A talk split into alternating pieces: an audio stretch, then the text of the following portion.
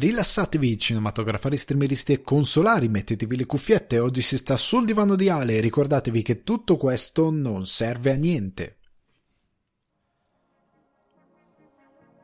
Il pezzo che sentite in sottofondo è So There Are No Fuck Buddies di Sibao e io sono Alessandro Di Guardi e vi do il benvenuto o il bentornati sul non serve a niente, stavo per dire sul divano di Ale, che invece è il podcast principale che ospita Non Serve a Niente come rubrica dedicata al gaming. Ragazzi, potete trovare Sul Divano di Ale su Spotify, iTunes, Apple Podcast, Google Podcast, Deezer, Amazon Music e Buzzsprout. Ricordatevi che se volete supportare Sul Divano di Ale le mire di espansione per un salotto migliore, potete farlo offrendomi un cappuccino su www punto buy me a coffee punto com slash sul divano di Ale.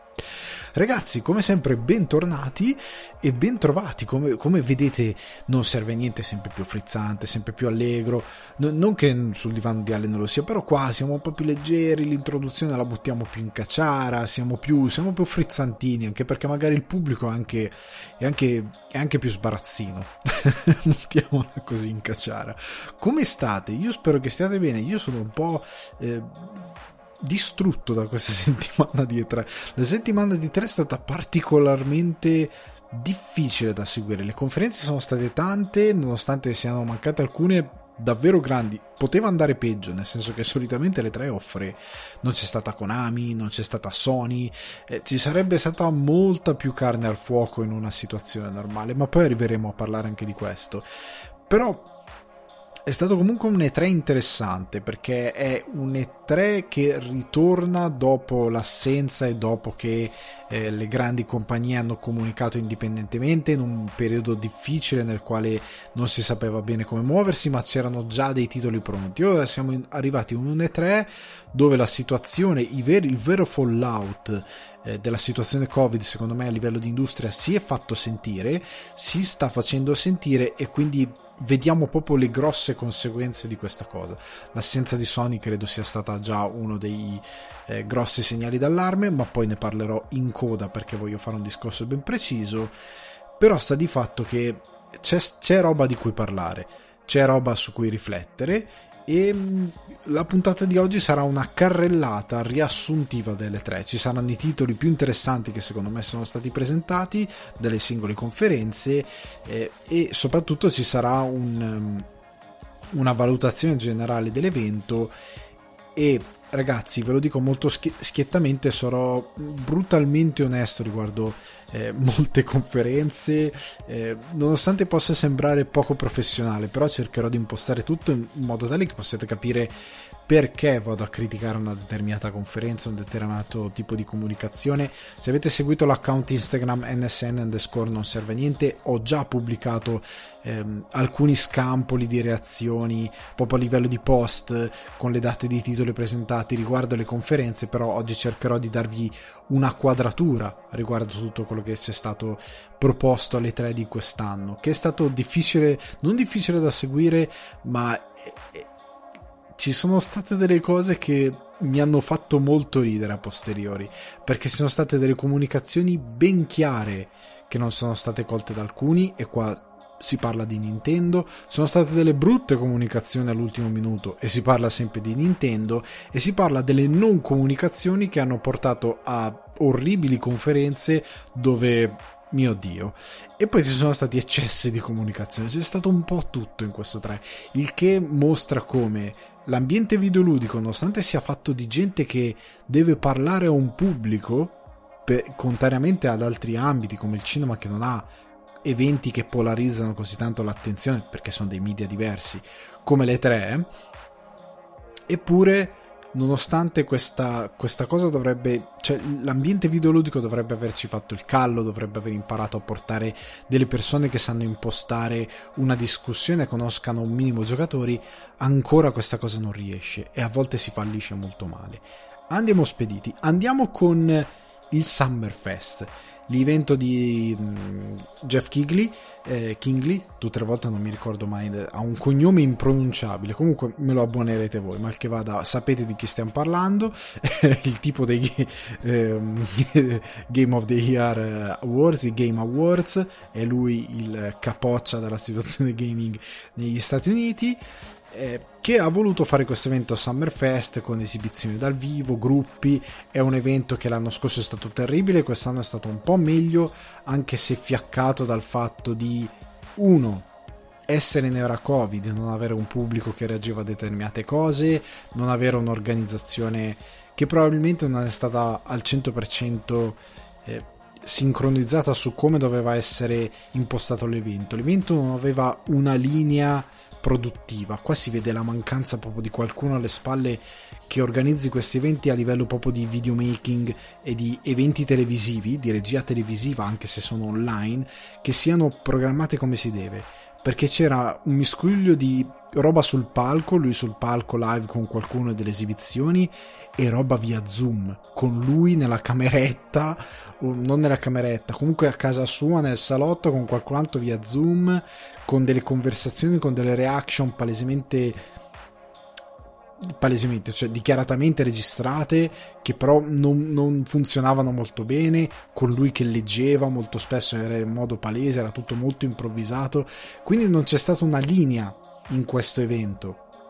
Alcune cose registrate erano ok, c'è la necessità, come discuterò dopo, dell'intervento di Hideo Kojima, perché in Giappone era un altro, un'altra time zone, quando loro trasmettevano in Giappone era troppo tardi, erano tipo le due del mattino, quindi non potevano, non poteva intervenire ovviamente live, però sta di fatto che non poteva neanche andare lì. Diciamo, c'erano diversi problemi, alcuni erano ok, molto impossibili diciamo da risolvere, però il problema di fondo è stato che c'è stata questa grossa incostanza nell'impostazione dell'evento. L'ambiente de- videoludico deve ancora imparare, e lui, il nostro buon Geoff, se ha ambizione di essere una sorta di showman, una sorta di eh, mastro di cerimonia di tutti questi grossi eventi, deve imparare a essere un po' showman, cioè deve cercare di, di imparare un attimino il mestiere, anche praticandolo un po' di più, però deve fare qualcosa che lo porti a, ad avere molta più sicurezza, ad avere più scioltezza, ad essere molto più sul pezzo, altrimenti questi eventi non potranno andare bene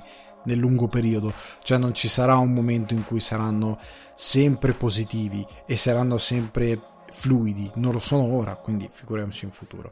Andiamo però al Summerfest, che ha annunciato cose miste che si sono viste in altre conferenze, ha un po' di titoli che poi sono ritornati, ma al di là di quello, tra tutte le, le cose abbastanza dimenticabili, è arrivato Elden Ring. Elden Ring che nessuno lo dava effettivamente per, eh, per, per così presente in questa conferenza. È arrivato un bel trailer con una data d'annuncio ventuno gennaio eh, duemilaventidue, quindi duemila, inizio duemilaventidue. È una cosa positiva, si spera che non venga ritardato, però c'è del gameplay, c'è una situazione Eh, di mondo di gioco che è tra il definito e l'indefinito, perché in questi giorni si è parlato di Martin, che ha per una volta si è, dis, eh, si è discostato, discostato scusate, settimana scorsa si parlava di Cosa ne penso dei Sole, della narrazione che io trovo spesso ignobile, perché è più basata sul mondo di gioco e sulla lore più che altro su, che sulla vera e propria narrazione.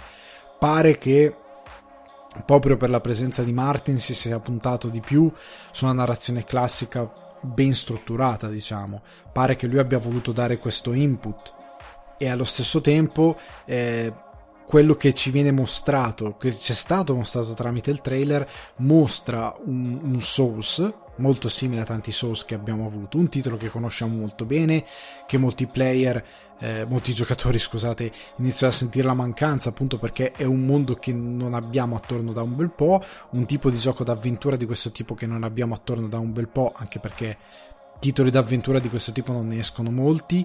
Manca un po' un Souls-like, considerando che Sekiro non lo è stato davvero, perché è stata una cosa completamente diversa. eh, Comunque manca quel tipo di approccio che qua sembra diverso, però non si capisce neanche se questo titolo è open world.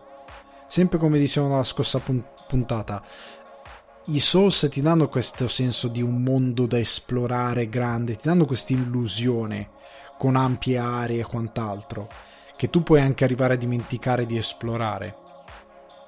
Ma sta di fatto che non è veramente un open world. Questo titolo c'è il cavallo, inquadra alcune zone in una maniera particolare, sembra dire è un open world, però potrebbe essere un'illusione. Mettere un, un cavallo in delle mappe magari troppo chiuse sarebbe un errore, ma io credo che questa volta invece abbiano fatto qualcosa di un po' più aperto, semplicemente non che sia al cento per cento un open world enorme, ma magari semplicemente qualcosa di più aperto e più collegato, in modo tale da dare fluidità al titolo. Quindi un annuncio sostanzialmente gradito. Io non sono, come dicevo, un grandissimo fan dei Souls-like, non sono un grandissimo fan del, eh, della saga, eh, però questo titolo comunque credo che lo vorrò giocare. Sono onestamente convinto di volerlo giocare eh, dall'inizio alla fine, perché sembra davvero molto interessante. Altra, altro annuncio che è arrivato appunto al Summerfest. Io l'avevo detto, Kojima sarà al Summerfest, perché lui aveva messo su, su, sui suoi social, soprattutto su Instagram, una foto di lui col badge Summerfest. Io pensavo sarebbe andato, nonostante la situazione un po' grave in Giappone, e invece non è andato. Era in collegamento in questa chiamata registrata, dove sostanzialmente ha annunciato Death Stranding Director's Cut, e si è vista una scena molto Kojima, molto che si prende poco sul serio, che fa molta ironia, eh, il che è strano, perché Death Stranding non ha moltissima dell'ironia di Hideo Kojima, ha qualcosa, ma non ha come Metal Gear Solid, per quanto si prenda sul serio in molte sue parti, in molte parti è molto ironico, e qua non c'era questa cosa eh, in Death Stranding. In questo video c'è, e soprattutto mostra qualcosa che in Death Stranding non c'è stato. E quindi la mia domanda è: il Director's Cut è lo sviluppo di tutto quello che Kojima non ha potuto fare perché Sony non gli ha dato tempo, Sony non gli ha dato possibilità di espandere determinate cose che magari avrebbe voluto espandere, e quindi giocare il Director's Cut significherà su P S cinque avere un titolo sostanzialmente in buona parte diverso, con un'interpretazione diversa, o è semplicemente l'aggiunta di qualcosa qui e là? Sono molto curioso, devo dire la verità, sono sinceramente curioso di scoprire eh, la risposta a questa domanda. Sono curioso di capire se a Kojima hanno dato spazio di fare altro. Quello che mi ha, mi ha intrigato è stata la comunicazione di Kojima, nel senso che lui ha parlato di aver cambiato, in quanto game director, in game designer, di aver cambiato il suo modo di lavorare per via di come si muove il mondo e di quello che succede nel mondo. E lui parla di un evento come un undici settembre che ha cambiato completamente il suo modo di, eh, di vedere le cose, di approcciarsi alle cose. Non perderà, lui ha detto che non perderà più tempo e che sarà molto più diretto. Questo mi fa pensare che probabilmente da Death Stranding ha imparato che la gente voleva vedere qualcosa di più concreto, cioè voleva eh, fin da subito capire che cosa fosse questo videogioco, al di là delle super cutscene, delle cose. Voleva quel tipo di comunicazione molto più diretta, molto più su un punto, eh, meno criptica, eh, voleva questo tipo eh, di comunicazione da developer o designer a pubblico, e io credo che lui forse abbia imparato questa cosa. In questa presentazione non abbiamo visto molto, perché questo era, è stato una sorta di teaser per poi qualcosa che arriverà eh, credo al Tokyo Game Show, se non, sono, se non vado errato, quindi dovrebbe arrivare in queste settimane o nelle prossime settimane. Quindi dobbiamo aspettarci qualcosa di più, qualcosa di concreto, anche perché da quando Kojima, da quando è uscito eh, Death Stranding, non, c'è, non è uscita una versione P S cinque, non ci sono, se non ho capito male e se non ricordo male, non ci sono versioni P S cinque, questa sarà la versione P S cinque, e lui nel frattempo, fate conto che hanno lavorato anche all'ottimo porting P C, che è uno dei migliori porting credo di P S quattro, e non è da escludere che poi questo titolo, questo Director's Cut, non arrivi anche su P C. Sta di fatto che per ora credo sia atteso principalmente per P S cinque, non sarebbe da escludere che vada su tutti e due i mercati, potrebbe essere una cosa interessante. A parte questa cosa, il Summerfest potete dimenticarlo. Passiamo poi alla prima conferenza brutta, veramente brutta, che è quella di Koch Media. Koch Media, che è sotto Deep Silver, molte altre, eh, molti altri developer di un certo livello, ha fatto una presentazione orripilante, cioè nel senso che ha, aveva anche qualcosa di cui discutere. Il problema è che ha discusso, cioè tutta la conferenza, quei, io credo siano stati dei solidi quaranta minuti di conferenza, era gente che parlava in modo molto astratto dei loro videogame e di cosa stavano facendo, senza mostrare nulla.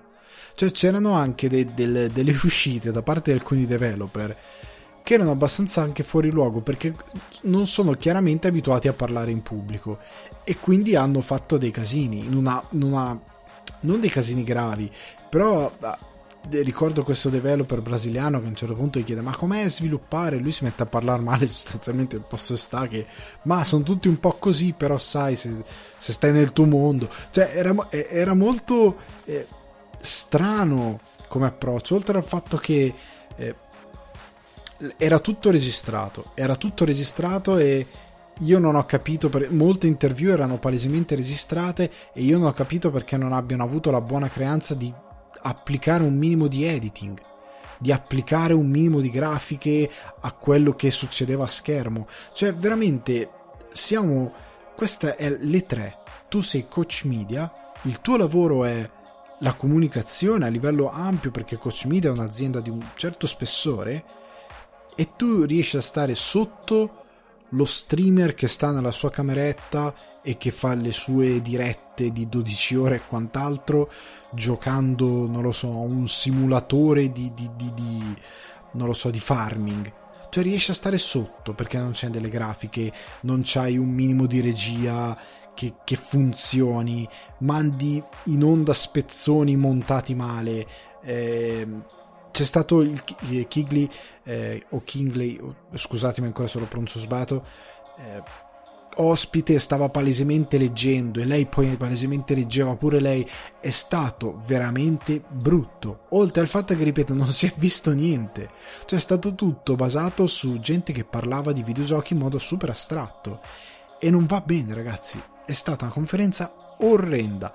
E il punto peggiore credo sia stato quando sono arrivati quelli di War Horse, quindi quelli di Kingdom Come Deliverance, che oltre a parlare male sostanzialmente alla ah, brutta esperienza con Nintendo, che c'è stato un problema che dei giornali giapponesi avevano eh, malinterpretato la presenza di alcuni screen non cliccabili di Kingdom Come sul, sullo store Nintendo della Switch, e avevano dato la notizia che il gioco fosse per Switch, ma non c'era nessuna idea di portarlo su Switch, però loro poi hanno fatto questo porting, che mi immagino il gioco è ottimizzato nel peggiore dei modi su P C e fa fatica su macchine di tutto rispetto, mi immagino su Switch cosa hanno combinato. Io credo che questo sia un disastro e soprattutto io credo che il momento peggiore di Koch Media è stato quando il tizio di eh, Kingdom Come Deliverance, di War Horse, ha tirato fuori, ha cacciato, lo dico proprio così, ha cacciato una saponetta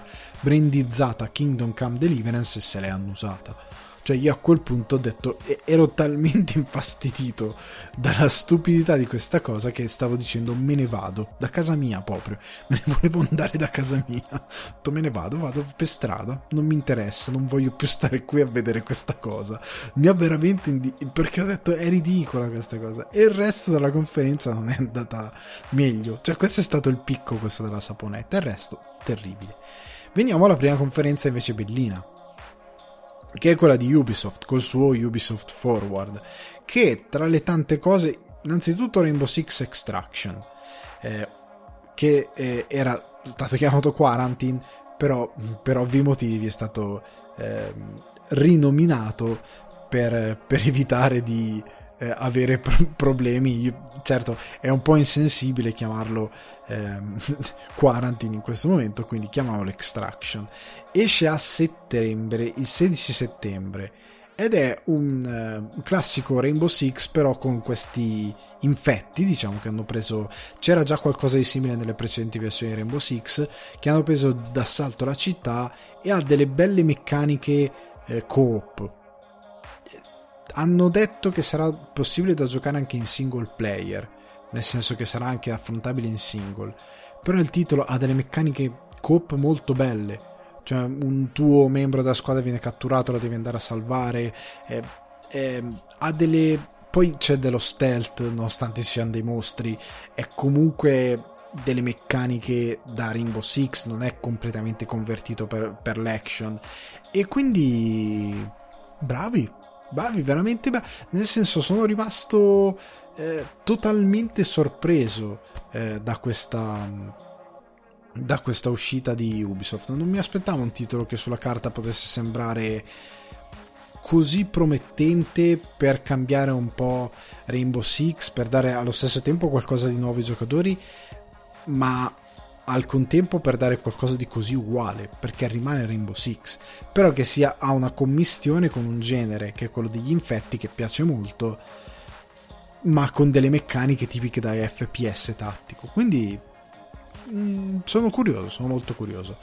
Interessante anche Rocksmith, Rocksmith Plus, che arriverà eh, d'estate su um, P C e in autunno su console, e sostanzialmente è Rocksmith Plus, è un, si chiama Rocksmith Plus ed è questo upgrade delle logiche di Rocksmith per imparare a suonare chitarra, basso e quant'altro, che addirittura sarà un'app anche per dispositivi mobile, e sembra davvero ganza, cioè hanno portato il discorso su un livello completamente diverso, è diventato un eh, game as a service, però è una pla- piattaforma per imparare a suonare uno strumento e allo stesso tempo giocare comunque, ed è veramente ganza, è una delle cose più ganze che Ubisoft abbia fatto con questo tipo di di prodotti, ed è uno di quei pochi prodotti dove dico ok, game as a service ha un senso, cioè m- mi, ha, mi dà senso l'idea di pagare un abbonamento per giocare a un titolo di questo genere. Quindi bravi, veramente bravi. eh, salto Riders Republic, che non è eh, grandioso, eh, Just Dance, arrivederci. Assassin's Creed Valhalla Assassin's Creed Valhalla eh, porterà un D L C o un D L C, se lo volete dire eh, in inglese maniera, e quindi e, e tra l'altro a me ha fatto ridere eh, D L C in Irlanda e Inghilterra, ha fatto, e mh, la, la, mh, l'invasione della Francia da parte dei eh, vichinghi, la Paris, la presa di Parigi, l'assalto di Parigi ci sarà, e la cosa che mi ha che mi ha fatto ridere è che hanno detto questo sarà il primo Eh, Assassin's Creed che aveva una copertura eh, di oltre un anno, quindi avrà sostanzialmente una eh, diciamo una seconda stagione, e, e questa cosa mi ha fatto incredibilmente ridere, cioè nel senso pensavo io non la sottolineerei così tanto, sì ok è una cosa molto ehm, molto interessante per voi, eh, ma io non, non calcherei troppo la mano sul fatto che il vostro prodotto, che qualcuno comunque lo sappiamo tutti che è un prodotto annuale, che ogni anno ne cacciate fuori uno, però io non starei a sottolineare questa cosa di dire no no, è la prima volta che diamo un supporto decente a un titolo che lo espandiamo. Ok, è in, è, è, va bene, va bene, è molto interessante, però non calchiamo la mano. A parte questo eh, si è mostrato un piccolo ehm, un piccolo trailer di Far Cry sei per annunciare più che altro eh, il, i D L C dedicati ai boss, quindi ci saranno questi D L C dove noi potremo rigiocare Vaas, eh, Pagamin e i vari cattivi, i vari villain dei precedenti eh, Far Cry. È una cosa interessante, non è proprio una cosa che mi abbia esaltato, però eh, è una cosa m- molto valida, comunque un F P S che ti dia questa attenzione di questo tipo, l'ho gradita, devo dire la verità. Mario plus Rabbids Spark of Hope, titolo per Nintendo Switch, come sappiamo, sviluppato tra l'altro tra, tra le altre cose da Ubisoft Milano, quindi è un titolo che c'è un po', faccio come i giornalisti boomer, c'è un po' d'Italia in questo E tre con ehm, il ritorno di Mario plus Rabbids, che pare avere un gameplay aggiornato, non si è visto moltissimo. Eh, però sono davvero davvero davvero curioso. Ora andiamo subito a vedere la data di rilascio, venti ventidue, nel duemilaventidue, eh, non c'è una data credo precisa, no, è duemilaventidue, però sta di fatto che è uno dei titoli che mi interessa. Ubisoft chiude con Avatar Frontiers of Pandora, e io non so che cosa dire, in, tutta, in, in totale franchezza non so che cosa dire di questo titolo, perché che vi devo dire, è Avatar, Pandora, il mondo sci-fi credo meno interessante di, di sempre. Cioè sappiamo tutti da cosa deriva l'appeal di Avatar, da cosa è derivato l'appeal del film, che è stata la cosa tecnologica del tre D. Non faccio il discorso perché non è questa la sede, però un videogame, ok, io spero sia fatto bene per il semplice fatto di avere un bel videogame, però non non mi interessa per niente, devo dire la verità. Non lo trovo, non credo sia anche di appeal per il pubblico, cioè a meno che non, non tirino fuori un gameplay veramente bello e che la gente se lo vada a comprare perché il gameplay lo vende bene, ma lo trovo difficile.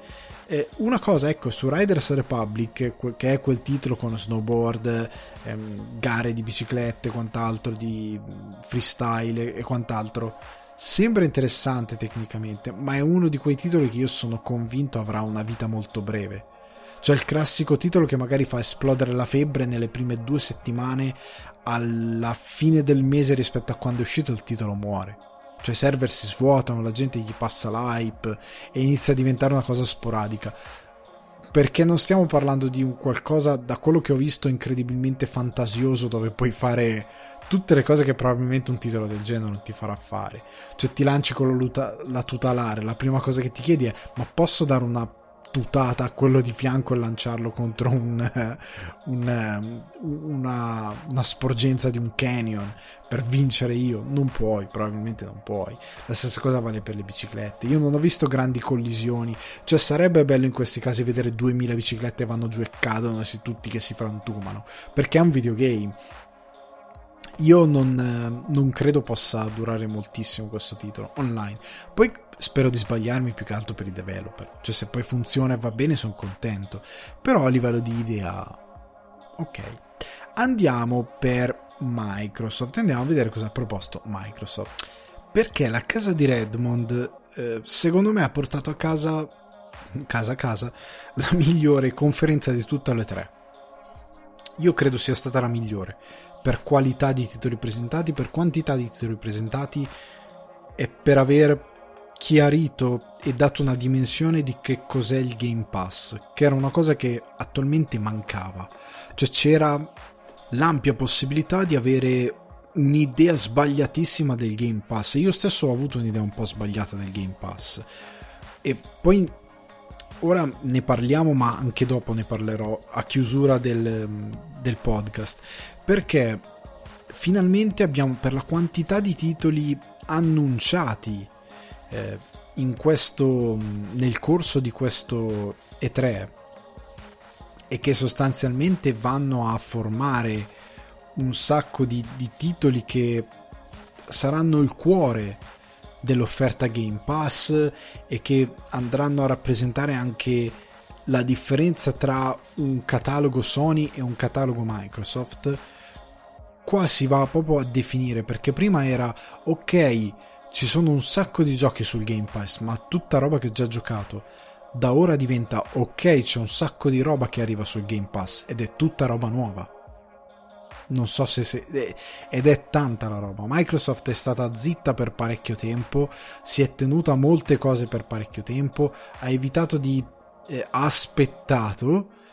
Sony ha comunicato tanta roba subito e tante idee sono state cambiate, ma poi ci arriviamo. Comunque partiamo.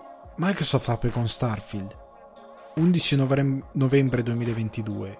Eh, hanno fatto vedere qualcosa in, in game.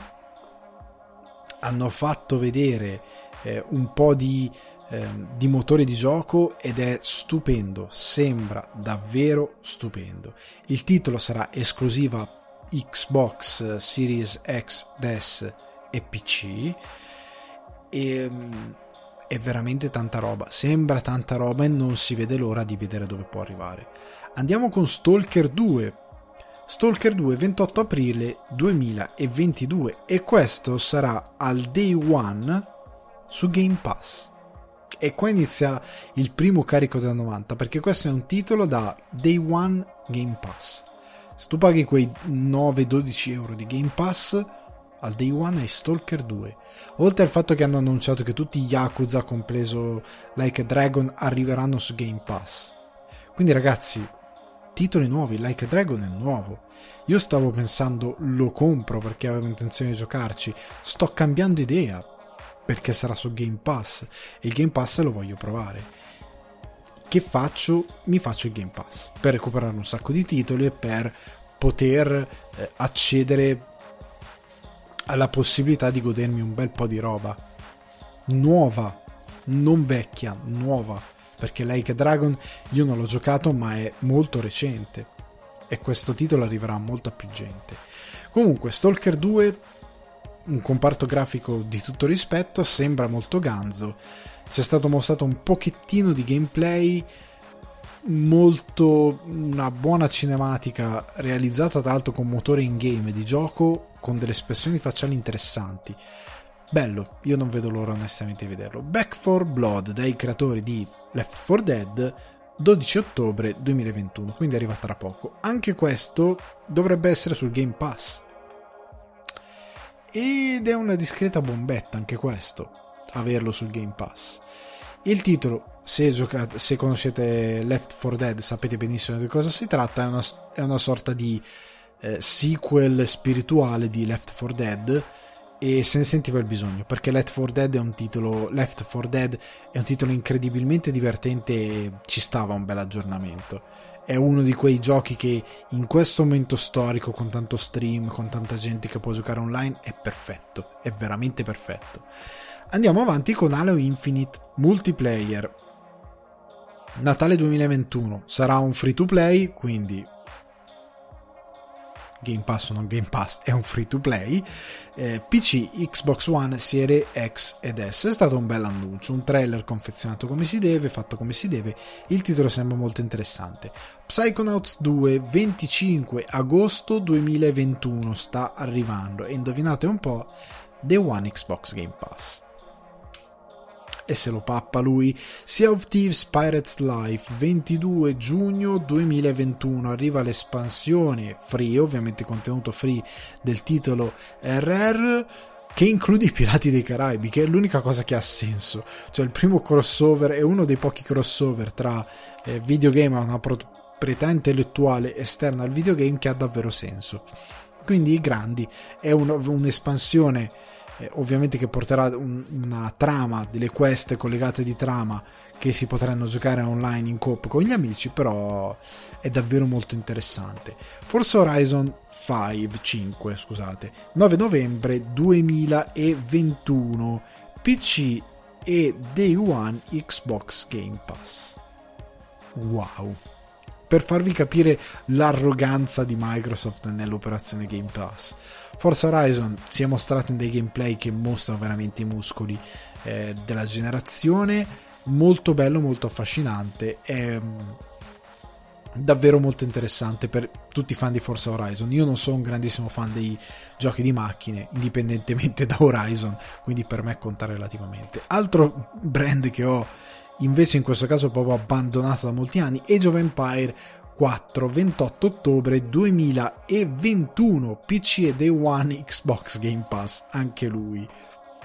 Ok, altro gioco, Party Animals, in uscita nel duemilaventidue, anche lui Day One Xbox Game Pass.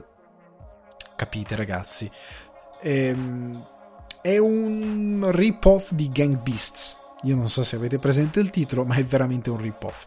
È interessante, è un tipo di gioco che se c'hai possibilità di giocarlo con gli amici lo giochi volentieri con gli amici, però sta di fatto che complimenti per il rip-off, è veramente è Gang Beast preso paro paro, i movimenti, il motore, i movimenti dei personaggi, è terrificante.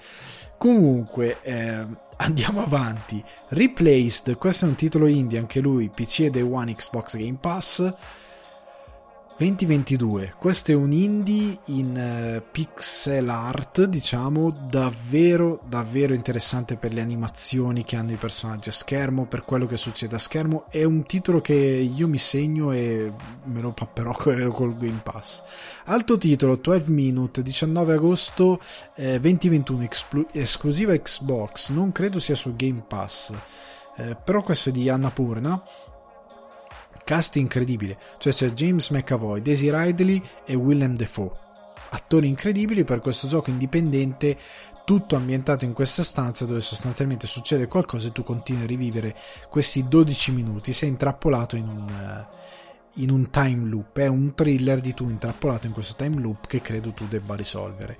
Flight Simulator Top Gun, ventisette luglio duemilaventuno Flight Simulator arriva su Xbox Series X ed S, e ad autunno arriva l'espansione Top Gun Maverick in occasione appunto dell'uscita del film. Wow, anche questo credo, se non ricordo male, sarà parte del pacchetto eh, Xbox Game Pass. Ok, interessante. Altro titolo molto molto molto affascinante, qua andiamo sì su qualcosa che mi ha davvero eh, questo mi ha proprio catturato, nel senso che l'ho guardato e ho detto ok signori, questo lo voglio decisamente avere, ed è Atomic Heart, anche lui Day One su Xbox, data non c'è, è T B A, quindi to be announced. E come posso descriverlo se non avete visto il trailer o se volete andare a vedere il trailer? È una sorta di Bioshock ambientato nella Russia, anzi nell'Unione Sovietica degli anni cinquanta, molto molto affascinante sia a livello di, di mood che a livello visivo. Davvero mi ha, mi ha stupito, mi, mi mancava un F P S simile Bioshock di questo tipo. Non vedo l'ora, questo è anche lui, sembra una discreta bombetta. Ultimo titolo interessante, sempre Day One su Game Pass, Somerville nel duemilaventidue. Somerville è sviluppato da una costola dei, dei fondatori dello studio eh, dietro Inside e Limbo. Il titolo infatti ha delle aree molto simili, è molto simile, ma è una fusione tra un sci-fi, perché ci sono alieni e quant'altro, con... sembra in certi versi di War Horse, perché c'è del dramma, devi sopravvivere, perché questa famiglia, papà, moglie e bambino piccolo che devono apparentemente scappare mentre c'è questa sorta di invasione aliena. È una cosa molto particolare e anche il modo in cui si inquadra e si muove è molto particolare. Ehm, mi ha davvero catturato, è uno dei titoli che mi sono segnato perché è molto molto molto affascinante, non vedo l'ora effettivamente di, di metterci le manine sopra. Un piccolo eh, check della conferenza Microsoft, come dicevo, una delle migliori, cioè i titoli che ho, che ho detto adesso, cioè lasciamo stare Starfield che non sono sicuro sia eh, Game Pass al Day One, non credo, ma Stalker due, Back four Blood, eh, Psychonauts, eh, Forza Horizon, Age of Empires, Eh, Flight Simulator, Atomic Heart, sono tutti comunque grossi titoli. Ne hanno annunciati altri, io ho preso quelli più interessanti, la conferenza ne ha annunciati molti di più che saranno il day, Xbox Game Pass al Day One, e sono titoli molto importanti, alcuni alcuni sono già eh, sono annunciati da un po', però sta di fatto che si parla di roba molto molto molto affascinante, cioè è tutta una serie di, di, di, eh, di titoli che davvero è una di quelle cose che fa la differenza, cioè son, sono cose che compreresti, cioè Stalker due lo compreresti, eh, Back four Blood lo compreresti, Psychonaut due lo compreresti, Forza Horizon lo compreresti, Age of Empires quattro io no, però a livello di gusti lo si comprerebbe, Flight Simulator un sacco di gente se lo compra, Atomic Heart per come si presenta un sacco di gente se lo compra sicuramente. E si sta sempre parlando eh, di Microsoft che sostanzialmente ha detto ragazzi, questo è il futuro della nostra piattaforma, cioè noi vogliamo darvi questo eh, tipo di servizio, cioè il nostro scopo è quello di mettervi in mano un servizio di gaming dove voi non avete solo una lista di videogiochi che avete già giocato e che sono lì, una lista di videogiochi nuovi che arrivano al Day One e che voi al posto di comprare ottanta euro potete giocare subito. Questo potrebbe portare, io non la escludo mai questa cosa, al fatto che, mio Dio, i... I giocatori possono avere l'effetto Netflix, quindi lo gioco, non supero lo scoglio dei primi tre quattro ore di gioco che sono una sorta di introduzione al gioco, alle meccaniche che mi servono per prendere la mano con quello che è il gioco, per fare un po' di... Um, per capire bene le meccaniche, per entrare nelle meccaniche, magari per superare una parte di prologo e quant'altro, prima che il gioco si apra davvero. Molti giocatori potrebbero mollare prima di quella cosa lì un titolo, perché tanto è lì e parte il Game Pass, ho pagato dodici euro, chi se ne frega. Questa cosa potrebbe succedere, ce la dirà il futuro, il tempo, e non è del tutto positiva. Perché un titolo che non viene giocato non è del tutto positiva, perché sta di fatto poi che probabilmente queste diventano eh, diventano opinioni che vanno a infettare altri acquirenti che magari dicono: ah ok, non è più sul Game Pass, lo devo comprare. mm. Mm. Lui mi diceva male, ci aveva giocato e poi l'ha mollato, non lo so se ho voglia di dargli quaranta euro, met, met, mettendo caso che magari nel, nel frattempo il prezzo retail è sceso. Capite cosa intendo? C'è sempre questa cosa che è pendente sulla testa di questo eh, ambiente. Bisogna vedere come andrà, come funzionerà questo Game Pass, ma per com'è adesso è molto promettente. Soprattutto, ecco, una cosa che stavo dimenticando è che a chiusura è stato presentato questo titolo eh, co-op di Arkane che è Redfall. È una sorta anche qui di, diciamo, Left four Dead, però con i vampiri. È stata mostrata una cinematica molto sciapa, si può dire così, e questo sarà esclusiva eh, Xbox, eh, console Xbox e P C eh, estate duemilaventidue, quindi l'anno prossimo. Se ne parla davvero l'anno prossimo. Però non è stato mostrato assolutamente nulla, quindi opinioni zero, cioè ragazzi non, non esiste nulla. Ecco, un'altra cosa in coda, ecco, ce le aggiungo proprio al volo: Diablo due eh, Resurrected, eh, rilascio settembre ventitré, e anche questo Game Pass, e A Plague Tale Requiem nel duemilaventidue, che è il, segue, il sequel di A Plague Tale. Io non sono stato per nulla affascinato dai Plague Tale, vi dico la verità, quindi per me tanto sapevo e tanto so. Devolver Digital Devolver Digital è una piccola è un piccolo publisher e developer che però ha un sacco di idee, ha un sacco di passione in quello che fa, ed ha fatto una conf- la conferenza, per me a livello di comunicazione e intrattenimento, la più bella, perché Microsoft è stata molto... Microsoft è arrivata, nel senso, non è vero, non è stata molto Microsoft, è stato quello che i giocatori hanno chiesto a Microsoft per anni: non salire sul palco a fare lo sbruffone dando dati che ci interessano relativamente. Sali sul palco, di quello che devi dire per presentare la tua conferenza, pochi minuti, conciso, e poi butta fuori tutto. E loro hanno fatto così, e sono stati molto molto bravi nel farlo, hanno fatto bene. Trailer, pam pam pam, a macchinetta, ogni tanto interrompevano, qualcuno parlava, anticipava qualcosa, eh, c'era l'intervista a qualcuno e poi pam pam pam, trailer. Bravi, è questo che il giocatore vuole vedere, della sugna, rispetto a quello che ha fatto tipo Koch Media, che è solo pam pam pam, parlare come i pazzi per ore, e quindi è stato veramente deleterio. Invece Devolver Digital, che ha presentato sostanzialmente i suoi titoli che sono per la maggior parte indie, ha fatto questo, io vi consiglio di vederlo se non l'avete visto, dura trenta minuti, lo trovate su YouTube, ed è una sorta di mediometraggio, anche interessante da vedere a livello di gestione, per come è stato girato, piani sequenza, ehm, comunque, dove loro sostanzialmente di Devolver hanno questo meeting dove devono parlare di cosa vogliono fare per il futuro, come cambiare il futuro del gaming, eccetera eccetera, e vengono fuori con questo pass, anche loro, che è un pass che ti permette gratu- è un pass gratuito che ti permette di scaricare gratuitamente i giochi, cioè ti permette di scaricare gratuitamente i giochi che tu comunque compri pagando dalla loro piattaforma. È una perculata sostanzialmente dell'idea di questi Game Pass e quant'altro, e, beh, e tutto è stato fatto in modo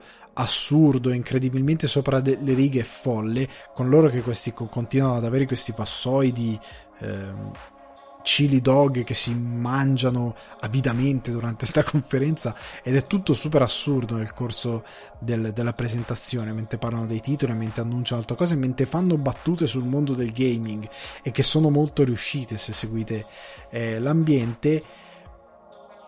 È meravigliosa, ha un bel ritmo, è interessante, e i titoli presentati sono quasi tutti, me li sono segnati quasi tutti perché sono eh, molto bellini. Vi cito quelli che secondo me sono più da, credo siano forse tutti tranne forse uno, però sono quelli, ecco, sono quelli che per me sono tutti interessanti. Track to Yumi, eh, P C, P S cinque, P S quattro, Xbox Series X S e One, esce ovunque nel duemilaventidue, ed è sostanzialmente un gioco di samurai in, in, in due D che sembra molto figo visivamente, ma a livello di, di gameplay non sappiamo nulla. Sarà molto interessante vedere pad alla mano come sarà il combattimento, perché sono viste scene sangue, eh, catanate sullo stomaco con budella, no budella no, però sangue, e quindi sarà interessante vedere come saranno gli scontri a livello di, di, di, di feel e di feeling pad alla mano. Quello sarà interessante, perché se il, con- il combat system è super semplicistico, olè, ciao, io non te lo prendo sto gioco solo perché è bello visivamente.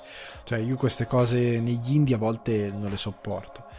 Andiamo avanti con Wizard with Gun Wizard with Gun, che esce per Nintendo Switch e P C nel duemilaventidue, è un... avete presente Don't Starve? È una sorta di Don't Starve a livello di animazioni, di design e quant'altro, con questi esserini che son... hanno queste armi che però devi devi craftare come se fossero pozioni alchemiche, gli effetti, vari effetti, quindi è molto complesso, eh, c'è un bello studio dietro, un bel design, sembra molto interessante, e quindi da tenere in considerazione. Guardatevi il trailer perché è anche ben concepito, molto bellino.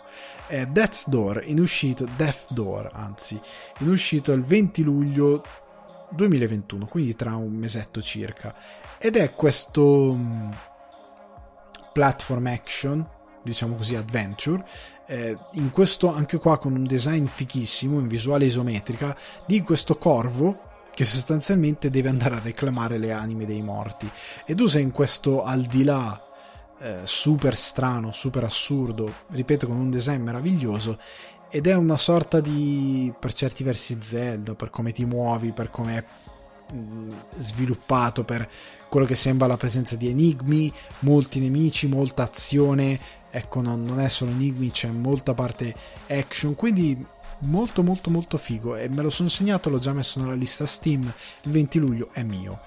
um, Inscryption duemilaventuno. Inscryption è un titolo sostanzialmente mobile per, ed è una sorta di escape room, però con questo gioco di carte non si è ben capito che cosa sia, c'è di mezzo questo titolo, questo gioco di carte, e poi degli enigmi da una stanza dalla quale devi scappare sfidando queste entità sovrannaturali a questo gioco di carte. E, mh, interessante, non è la mia tazza di tè, come si dice, come dicono gli anglofoni, però sta di fatto che ad alcuni potrebbe piacere anche per il design, per le atmosfere. Se vi piacciono poi i giochi di carte di questo tipo, è interessante. Carte non scala quaranta, però card games, ecco, in generale. E, infine, Shadow Warrior tre duemilaventuno, che è stato presentato praticamente in verità ad apertura eh, della conferenza, se non ricordo male. Gore, sangue, follia, molto molto molto interessante. È davvero uno di quegli F P S che manca e che farà piacere vedere. Andiamo alla conferenza invece Square Enix. Dopo aver visto una bellissima conferenza, mi sono sparato quella di Square Enix, che è stata un devasto emotivo, morale, eh, roba da chiedere, eh, non lo so, di chiedere di essere rilasciato, come se fossi stato rapito. È una serie di presentazioni terribili. È stato presentato Guardiani della Galassia ventisei ottobre duemilaventuno, che uscirà anche per Switch, era anche poi nella conferenza Nintendo. È un gioco vecchio di tre secoli. Cioè io pensavo, ho visto ah un gioco sui Guardiani della Galassia e ho pensato che bello, potrò giocare Rocket Raccoon, che bello, potrei magari fare combo con Groot e utilizzare... no, niente di tutto questo, ragazzi. tu sei Star-Lord, il guardiano meno interessante a livello di azioni che puoi fare dentro un mondo videoludico, sei Star-Lord. E il titolo è vecchio, cioè è palesemente basato su Marvel's Avengers, un'operazione che comunque è abbastanza fallita, e non mi ha ispirato per nulla, e la presentazione è stata tediante, piena di cali di frame rate. Guardatevi la presentazione, è stata orribile e c'erano continui cali di frame rate. Il gioco non regge i trenta frame, cioè quando li regge è tanta manna, ma molto spesso appena le, bat- le battaglie diventano un filo, un filo concitate, perché tu controlli gli altri tre guardiani tipo tra virgolette Final Fantasy sette, che puoi dire agli altri che attacchi fare ma senza poterli giocare. È terrificante, cioè quando iniziano a essere tutti insieme che attaccano un avversario i frame calano in una maniera devastante. Questa era una presentazione non su Switch, era una presentazione per le console attuali e, se non ricordo male, anche di eh, no, sì, anche di nuova generazione, perché uscirà anche su P S cinque, Xbox Series X S e P C. Mio Dio, oltre al fatto che, come al solito, poi la presentazione Square Enix ha avuto questo problema, che evidentemente non hanno, non hanno fatto i compiti a casa, e quindi tutti i trailer erano pieni di musiche sotto licenza, che nei Guardiani della Galassia le hanno sostituite con musiche generiche, ed era orribile, cioè proprio gen- musica generica metal e gliel'hanno messa sotto. Per gli altri titoli come Life is Strange non c'era niente, il video era muto e quindi cadeva tutto piatto, perché il lavoro di montaggio concepito con l'idea di avere la musica cadeva, e la presentazione è stata orrenda, orrenda. Poi ovviamente, se ve la recuperate quella che è andata su YouTube dopo, dove non c'era questo problema, migliora un po', ma rimane il fatto che i titoli presentati, poi è stato presentato War for Wakanda, che esce ad agosto duemilaventuno, zero interesse, perché gli stessi difetti di Guardian of the Galaxy. È un gioco vecchio, tecnicamente datato, con delle meccaniche, cioè se tu giochi Marvel Spider-Man e poi ti giochi uno di questi muori dalla noia, incredibile, è veramente indietro. eh, Babylon's Fall, è stato annunciato questo Babylon's Fall T B A, to be announced, tra l'altro sembrava un gioco, senza offesa per Nintendo, però per Switch, cioè il livello grafico è devastante, cioè sembrava mancassero le texture. Non ho veramente capito quale, quale sia il piano di Square Enix per risultare un'azienda di discreto, cioè per essere nella serie A dei developer, cioè non capisco quale sia il loro piano, anche perché poco dopo hanno annunciato Life is Strange Remastered Collection, che esce pure per P S quattro. Cioè non è che dici esce anche su Switch, dove magari no no riesce sulle stesse console dove è già uscito, dove è già presente il gioco, cioè una remaster di un titolo che esiste già su queste piattaforme. Esce il trenta settembre e poi sarà seguito da True Colors, il seguito, che è il dieci settembre duemilaventuno. Io non sono per nulla un fan della saga, qualcuno sarà interessato, però la presentazione è stata lunga e tediante anche di questo titolo. Stranger of Paradise Final Fantasy Origin duemilaventidue.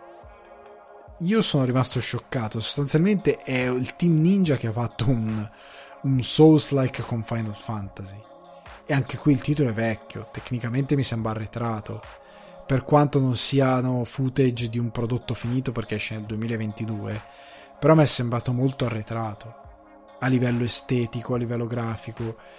eh, Il design è veramente poco ispirato, non c'è niente di interessante. Hanno messo una demo che è rotta, cioè, tanti non sono riusciti a giocarlo perché una demo non funziona. Ora pare che qualcuno sia riuscito, perché ora finalmente funziona, però è un titolo fuori tempo massimo. Cioè prima dicevo bello che sia Elden Ring, un Souls-like di questo tipo, ma questo non ci siamo, cioè è proprio un è uno di quei giochi che io evito, perché io li definisco come titoli giapponesi, giapponesi generici, cioè potrebbe esserci scritto qualsiasi cosa. Oltre al fatto che non ho capito il titolo Stranger of Paradise Final Fantasy Origin, un titolo lunghissimo senza senso, non lo so, mi ha mi ha estraniato dal mio corpo, mi ha tirato fuori dal mio corpo, non, non sapevo più dov'ero quando ho visto sta cosa, mi ha lasciato sbigottito. Prese- eh, presentazione Square Enix. Cinque. Cinque. Hanno fatto vedere i giochi, ma della roba veramente ok, tutto dimenticabile. Take-Two non l'ho vista. Take-Two me la sono risparmiata, dico la verità, perché sono andato a dare una sbirciata e mi hanno detto è peggio di quella Koch Media. Cioè, nel senso che qua c'era ehm, ho visto un'immagine di questo tipo che parla e ha tutto il resto blurrato della sua stanza perché non voleva far vedere.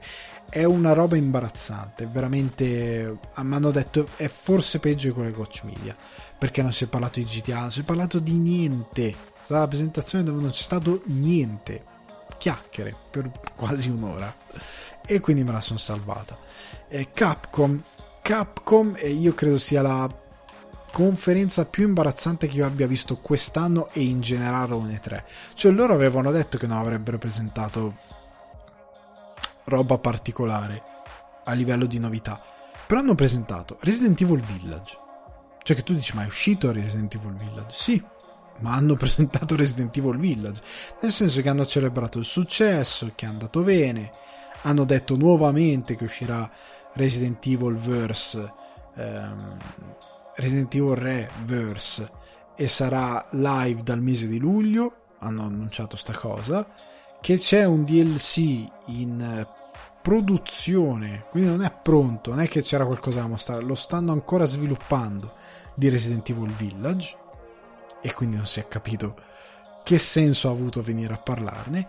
Poi è stato mostrato Monster Hunter Rise, eh, Monster Hunter scusate, Stories due, ok, su Switch dal nove luglio. Questo farà parte anche della conferenza Nintendo. E in coda hanno anticipato che ci saranno eh, dei contenuti gratuiti e degli update che coinvolgono anche Monster Hunter Rise. Ok, successivamente è partito un gameplay di penso nove minuti o anche di più di The Great Ace Attorney Chronicles, in uscita il ventisette giugno su Switch. Un gameplay lunghissimo. The Great Ace Attorney non è un action o qualcosa che puoi far vedere, è tutto statico, è tutto testo, e sto gameplay non finiva più, non finiva più. E poi alla fine di tutto hanno detto, ma perché non facciamo vedere qualcosa di esports? E hanno fatto vedere qualcosa di esports. Io non ho capito eh, la logica, onestamente, in tutta franchezza non ho capito proprio la logica di, di Capcom. Cioè, io capisco che non hai nulla di nuovo a far vedere, ma una dignità minima nel, nel, nell'arrivare alla, allo show. Cioè, qualcosa, portati qualcosa. Zero. Questa conferenza è stata zero, una delle conferenze più inutili in assoluto di tutta la manifestazione, perché per quanto breve era, non era dai tre, cioè era una cosa che potevi andare a un'altra manifestazione qualsiasi, cioè, oppure farti un, tra virgolette, direct tuo tra X giorni dopo le tre per i fatti tuoi, perché questo non è materiale dai tre. Cioè, devo presentare quello che mi aspetta per il duemilaventuno e presento niente. Però poi ci arriviamo, secondo me, cosa è successo a tutte queste eh, brutte presentazioni, al perché Konami se ne è ritirata, all'assenza di Sony. Ora ci arriviamo. Chiudo con Nintendo, che ha avuto la buona creanza di, si è visto Zelda, il sequel, però di scusarsi per il fatto di aver portato avanti un lungo silenzio. Cosa è stato mostrato durante la conferenza Nintendo? Allora, anche qua riassumo le cose più succose. Si è partito con eh, Kazuya di Tekken, che farà parte del roster dei personaggi su Super Smash Bros. Ultimate. Dal ventotto giugno ci sarà un evento per approfondire il personaggio, anche se hanno fatto vedere molte mosse, fatto vedere delle belle cinematic, e sostanzialmente eh, ci diranno di più su questo contenuto che si aggiunge a Smash Bros. Metroid Dread, non esce Metroid quattro, che è ancora in sviluppo, ma esce questo due D eh, l'otto ottobre, che sarà un sequel di Metroid Fusion. Ok, è molto interessante, devo dire la verità, visivamente e a livello di gameplay sembra molto responsivo, eh, è un ritorno dopo credo diciannove anni al due D eh, di Metroid. sono contento per quello che, che hanno mostrato, quindi vai. Eh, ha annunciato anche Mario Party Superstars, in uscita il ventinove ottobre, con alcune mappe dalla versione Nintendo sessantaquattro. Mario Party lo conosciamo tutti. Shin Megami Tensei cinque, un nuovo capitolo della serie. Io non sono un grande fan della serie, uscirà il dodici novembre su Switch. Si è mostrato in un trailer molto ganzo per gli amanti della saga e per gli amanti di eh, questo tipo di titoli, con delle meccaniche tattiche molto molto molto approfondite, quindi se vi piace l'erre pi gi tattico classico con alcune meccaniche anche eh, ovviamente aggiornate per rendere il titolo al passo coi tempi, guardatelo perché è davvero molto affascinante. Non è il mio, non è pane mio, però per alcuni di voi potrà essere interessante. Parliamo però di un porting, perché Nintendo ha fatto sapere che porterà su Switch eh, Project Zero Maiden of Black Water. Eh, questo titolo che arriva su eh, Nintendo Switch era uscito nel duemilaquattordici per Wii ed era stato di largo successo, arriva su Switch con questo eh, particolare porting per eh, riportare in auge, diciamo, questa saga. Credo, spero che ne stiano facendo un, un nuovo capitolo per fare questa operazione di porting su eh, Wii, magari per introdurlo a tante persone che non lo conoscono, tanti nuovi utenti Switch, per dare anche qualcosa di diverso e per magari tra poco dare un sequel. Andiamo avanti con Advance Wars uno più due Reboot Camp, eh, questa serie che era piaciuta molto appunto su eh, Game Boy Advance torna su Nintendo Switch e mh, arriverà il tre dicembre, quindi periodo natalizio. Già disponibile su Switch quando c'è stata la conferenza Nintendo il D L C di Doom, Doom Eternal di Ancient God parte uno. Per me Doom, Doom appartiene al P C. Io non so, io sono contento che qualcuno magari lo possa giocare su Switch, chi non lo conosce, eccetera, eccetera. Però per me è un crimine contro l'umanità eh, vedere eh, questo titolo su Nintendo. Arriva il momento Zelda, perché con un imbarazzante numero di frame arriva eh, eh, Hyrule Warriors, l'era della calamità, che praticamente avrà dal diciotto giugno il, il prima, la prima espansione del pass, che è il battito ancestrale, e successivamente a novembre il guardiano dei ricordi. Arriveranno queste espansioni per questo titolo che io non giocherò mai perché non ne fa su Switch, proprio detto come dicono a, a Oxford, non ce la fa. Il numero di frame a schermo è imbarazzante, soprattutto nelle parti più concitate. Switch non ce la fa. Arriva infine il momento appunto di clou di Zelda, perché per celebrare i trentacinque anni hanno sviluppato per eh, Game and Watch di Nintendo, il, questa consolina che in verità è un orologio di Nintendo ma che riproduce dei, dei giochi, arriveranno The Legend of Zelda, Zelda due e Zelda, The Legend of Zelda Link's Awakening nel, nella versione Nintendo Game Boy. Il lancio è atteso per il dodici novembre. Contestualmente hanno fatto vedere qualcosa di nuovo di Skyward Sword acca di in arrivo il sedici luglio e, manco a farla apposta, parte il trailer di Breath of the Wild che esattamente come eh, Skyward Sword c'è Link nel cielo, proprio nel cielo letteralmente, che cade a vuoto, che cade nel vuoto verso la terra, eh, verso Hyrule eh, o Hyrule. E Eh, bello, un trailer molto bello che ha mostrato delle nuove meccaniche, il braccio di Link eh, con questa nuova tecnologia che sembra avere questa nuova stasi che ferma e riavvolge il tempo, soprattutto se ascoltate la soundtrack, eh, più che altro la musica che c'è in sottofondo avete degli indizi. Eh, si parla di eh, un comparto grafico che secondo me sembra riveduto rispetto, in questi giorni io sto giocando Breath of the Wild, mi sembra migliorato, perché Breath of the Wild era anche un port, era mh, tra due generazioni, perché funzionava anche per il precedente eh, Wii, eh, Wii U fallimentarissimo, e funzionava anche per Switch, quindi è stato cross gen. Eh, sembra sia un po' più aggiornato, la grafica è sempre quella, quel cel shading che non invecchia mai, cioè quel cel shading lo rigiochi tra trenta anni va bene uguale, cioè ragazzi, detto onestamente è una buona grafica, non è la migliore però quel tipo di cel shading funziona, rende il titolo godibile. Eh, sono molto contento che l'abbiano mostrato. Loro si sono scusati per un lungo silenzio, però hanno detto che stanno sviluppando. Uscirà in un fumoso duemilaventidue, non si sa se inizio, metà, fine, tant'è che il titolo non ha ancora eh, un titolo, scusate la ripetizione, perché ho un sottotitolo, non si sa se è Breath of the Wild due o Breath of the Wild qualcosa o Zelda qualcos'altro, eh, non si sa nulla, perché a quanto pare potrebbe essere un po' spoilerino questo titolo eh, di questo su, eh, sequel di Zelda, e magari loro vogliono dare un hype che riporti alcuni giocatori a rigiocare Zelda o a giocare Breath of the Wild per la prima volta, e quindi non vogliono svendere il finale con la presentazione. Io devo dire la verità, questa conferenza di Nintendo non è stata esaltante, cioè si aspettava Bayonetta tre, si aspettava altri titoli, alcuni per qualche ragione che non ho capito, questo ritorna a quello che dicevo in apertura, si aspettavano la, l'annuncio di Switch Pro.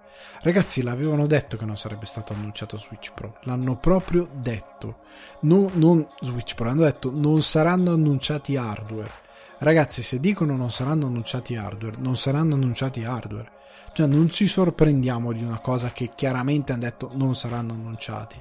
Oltre al fatto, perché questo è un argomento che molti credo stiano ignorando e non capisco perché, non possono annunciare Switch Pro, ragazzi. Non possono, e non posso neanche dirti Breath of the Wild sarà esclusiva Switch Pro, e lo stiamo vedendo con Sony, perché in un momento in cui, per via della crisi dei microchip che sta colpendo molti settori dell'industria, dall'automobile a appunto alle console casalinghe, non c'è la possibilità di tirare fuori unità, tu ti metti a produrre una nuova console. Cioè ragazzi, io non capisco a volte ragionamenti. Capisco che Nintendo avrà sicuramente necessità di fare questa cosa, e magari la Switch Pro la stava pianificando da prima della pandemia, ma sta di fatto che come PlayStation, ma ragazzi, ma sapete cosa vuol dire che tu hai in pianificazione la next gen da due tre anni, piani di comunicazione, un calendario, hai tutto pianificato, ti viene tra capo e collo una cosa del genere, ti si blocca una filiera di produzione che cavolo per per per molto tempo è stato per te impossibile che si potesse bloccare, cioè era impensabile che si potesse arrivare a un punto in cui non ci sono unità perché non si riescono a produrre perché mancano i microchip, cioè era impensabile questa cosa qui. E questa cosa, se tanti titoli P S cinque ora diventano improvvisamente cross gen, è perché non è che vogliono rimanere più a lungo su P S quattro perché lo devono fare, cioè perché lo vogliono fare, ma perché non possono sostituire le console. Cioè io oggi sono andato sul sito GameStop Irlanda e c'era ah ehm, offerta offerta iniziamo il trading delle console, portaci la tua P S quattro e ti daremo lo sconto su P S cinque. Sì, ma non posso cliccare da nessuna parte, posso vedere i vari piani dell'offerta ma non posso usufruirne perché non c'è la console. Cioè GameStop ti mette un'offerta che non, de, della quale non puoi usufruire perché non ci sono le unità, e questa unità e questa crisi ha creato un problema nel calendario Sony, e Microsoft ne sta approfittando perché le loro console, che sono state vendute ragazzi in quantità nettamente inferiori, ora iniziano a essere vendute perché le possono vendere, perché le, le hanno lì, sono prodotte, vai, cioè capite? Nintendo cosa fa? Che è una azienda che sta sempre fra cioè con Wii U ha, ha seriamente rischiato di non produrre mai più un hardware, ha seriamente ha fatto un botto talmente brutto che ha seriamente rischiato di non produrre mai più un hardware. Ora si mette a produrre un hardware nuovo che non c'è la possibilità di vendere, inizia a fare titoli che sono solo per l'hardware nuovo, esclusivi perché ha più potenza. Ragazzi, non è possibile. Non è letteralmente possibile questo discorso. Oltre che ehm, devono per forza rimandare questa cosa, devono rimandare l'annuncio di determinati giochi perché magari sarebbero eh, da presentare con Switch Pro, perché sarebbero più performanti su Switch Pro e non avresti questo imbarazzo di avere Bayonetta tre magari a venti fotogra- a dodici fotogrammi al secondo, ma lo potresti presentare a dei solidi trenta quantomeno. Avresti possibilità di proporre magari anche Metroid quattro, cosa fai? Lo presenti male? No, lo devi presentare bene. Ehm, la stessa cosa vale per Sony. Io dicevo il discorso fare Sony non, non, non fa presenza, perché cosa deve fare? Ha esaurito tutta la sua comunicazione al lancio della console, comunicazione che ha dovuto rivedere perché non pensavano che avrebbero non, non pensavano secondo me che avrebbero avuto questo problema di produzione delle console, pensavano che sarebbero potuti andare avanti e purtroppo stanno pagando lo scotto di questa crisi che sta colpendo di rimbalzo il mondo del gaming, perché lo sta colpendo con un del ritardo, e Microsoft ne ha invece approfittato, perché Microsoft ne, che ha tutto da guadagnare dopo aver perso la scorsa generazione, nel momento in cui si è visto l'avversario tentennare in stallo, che sta annaspando perché non ha terreno, perché ha un problema tra capo e collo che non, è, non era previsto in nessuna maniera, allora ha detto stiamo fermi, aspettiamo sul fondo dell'oceano, facciamoli sfogare, facciamoli impiccare con la loro stessa corda, poi arrivo io, arrivo alle tre e presento tutti quei titoli in Game Pass. Ora The Medium arriva su P S cinque, ma chi lo comprerà? Avrà delle buone vendite? Io non credo, può essere che le abbia, ma dopo che è stato su Game Pass e su Xbox, e tutti, anch'io criticai questa cosa, il titolo rappresentativo del Game Pass era The Medium per tutta una serie di motivi che sono, comunque la crisi ha colpito anche Microsoft sicuramente, ma sta di fatto che eh, ora che arriverà su P S cinque questo The Medium non so che accoglienza potrà avere da parte del pubblico, che sì non ha titoli ma deve pagare per un gioco che ha già visto demolire in parte dalla stampa, in parte perché molta stampa gli ha dato degli ottimi voti, però altri utenti lo hanno un po' demolito. Capite quello che st- vi sto dicendo? Sony ha, è un, in un periodo in cui non sta in piedi, deve stare attenta a fare le proprie dichiarazioni, deve stare attenta ad annunciare i titoli, deve stare attenta a creare il suo percorso da qui fino a fine anno e inizio duemilaventidue per P S cinque e per P S quattro, perché è paradosso, inizia il duemilaventidue, si sblocca la situazione delle console, ok, anche se è difficile perché l'hanno già annunciato che è difficile, che potrebbe perdurare ancora nel duemilaventidue. Oddio, cosa succede? È troppo tardi per recuperare un determinato terreno, è troppo tardi per dire no vabbè ma titoli cross-gen mica tanto, perché il titolo, l'idea di avere molti titoli come cross-gen è anche perché si ha paura che siano dei flop ter- non dei flop terribili, ma che non vendano così bene come potenzialmente possono vendere, con un mercato che ha possibilità di vendere quante console vuoi, quante ne vuoi, da parte di un pubblico che deve sostituire quelli che ha già. Tutto il pubblico P S quattro non ha potuto sostituire la sua P S quattro con la P S cinque, e non solo per motivi economici, ma perché non c'è la stramaledetta console. Vi dicevo prima, cioè offerta di GameStop, sì, ma io non posso venire in negozio, darti la mia P S quattro e ricevere cosa? Niente. Ma non c'è neanche la possibilità di farlo, cioè non c'è neanche la possibilità di andare lì e dirgli senti facciamo così, io dirò la P S quattro è una Pro, è un terabyte eccetera eccetera, tu che mi dai? Ok, ti do X soldi sulla, sulla P S cinque, ti do X sconto su P S cinque in trading, però devi stare in una lista d'attesa, quando arriva vienimi dalla console.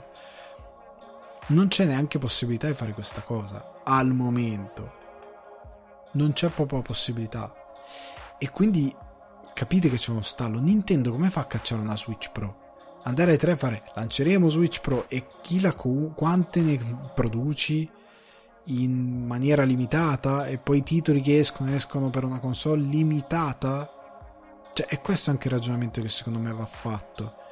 Potrebbe essere, magari mi sbaglio, ma io non credo, cioè il motivo anche per cui Take-Two mi fa una presentazione solo di chiacchiere, motivo in cui, per cui ehm, non c'è un, una presentazione di Capcom che abbia qualcosa di nuovo, e per cui molti stanno tentennando, e perché manca effettivamente il mercato alla base che li possa sorreggere, per come vedo io la cosa. Ora sviluppare è un problema e soprattutto piazzare il titolo è un problema, magari eh, per il futuro non lo sarà, cioè nel senso, se pianifichi qualcosa a lungo termine può essere che non lo sarà, però in questo momento io credo sarà il momento Microsoft, perché la proposta di Game Pass è troppo forte in questo momento, perché c'è una quantità enorme di titoli che usciranno a ottanta euro e che invece saranno sul day one a nove eh, a dodici euro, nove euro, dipende da che offerta di Game Pass avete, e ve lo giocherete, e a quel punto vedremo come funziona il Game Pass. Solo a quel punto vedremo come sarà l'esperienza, che tipo di frutti porterà, perché bi- bisogna anche capire come funziona con gli stessi developer, quanto guadagnano da questo Game Pass, quanto Microsoft può guadagnare da questa operazione Game Pass, se è una cosa in perdita o se è una cosa effettivamente che si può essere autosostenibile, se questo enorme annunciare di titoli porterà ancora molti più utenti. A me personalmente mi hanno comprato, cioè c'è tanta roba che voglio provare, e quindi inizierò a giocare col Game Pass, perché per me è terribilmente conveniente, essendo uno che vuole provare tanta roba. Quindi c'è un ragionamento molto complesso. Questo E tre, per chiudere eh, la puntata, lascia una manciata di buone presentazioni. Microsoft, la migliore di tutti, qualcosina Ubisoft, Devolver Digital è bella a livello di comunicazione, di giochi c'è qualcosina ma non è niente di tripla A interessante, Square Enix da cancellare, Take-Two da cancellare, Capcom da cancellare, Nintendo è una sufficienza stringata, cioè giusto perché alla fine Breath of the Wild c'è stato. Se non ci fosse stato Breath of the Wild, considerando la quantità di titoli che sono porting, remastered, non ho citato un paio di titoli che sono puramente remastered di anniversario e quant'altro, sarebbe stato un direct imbarazzante. Capisco che, capisco che per loro è un normale direct come altri, ma è il direct pur sempre delle tre, cioè il pubblico ha comunque determinate aspettative. Ragazzi, eh, ci sentiamo alle prossime puntate. Io vi rimando a Spotify, iTunes, Apple Podcast, Google Podcast, Deezer, Amazon Music, Buzzsprout e Buy Me a Coffee. buymeacoffee punto com slash sul divano di Ale, dove potete offrirmi un bellissimo cappuccino se vi va. Ragazzi, alla prossima puntata, fatemi sapere magari o sul mio account Alessandro Descordi Guardi, o per seguire le news che escono in settimana, N S N underscore non serve a niente, eh, i vostri pensieri. Ci sentiamo alla prossima, ciao.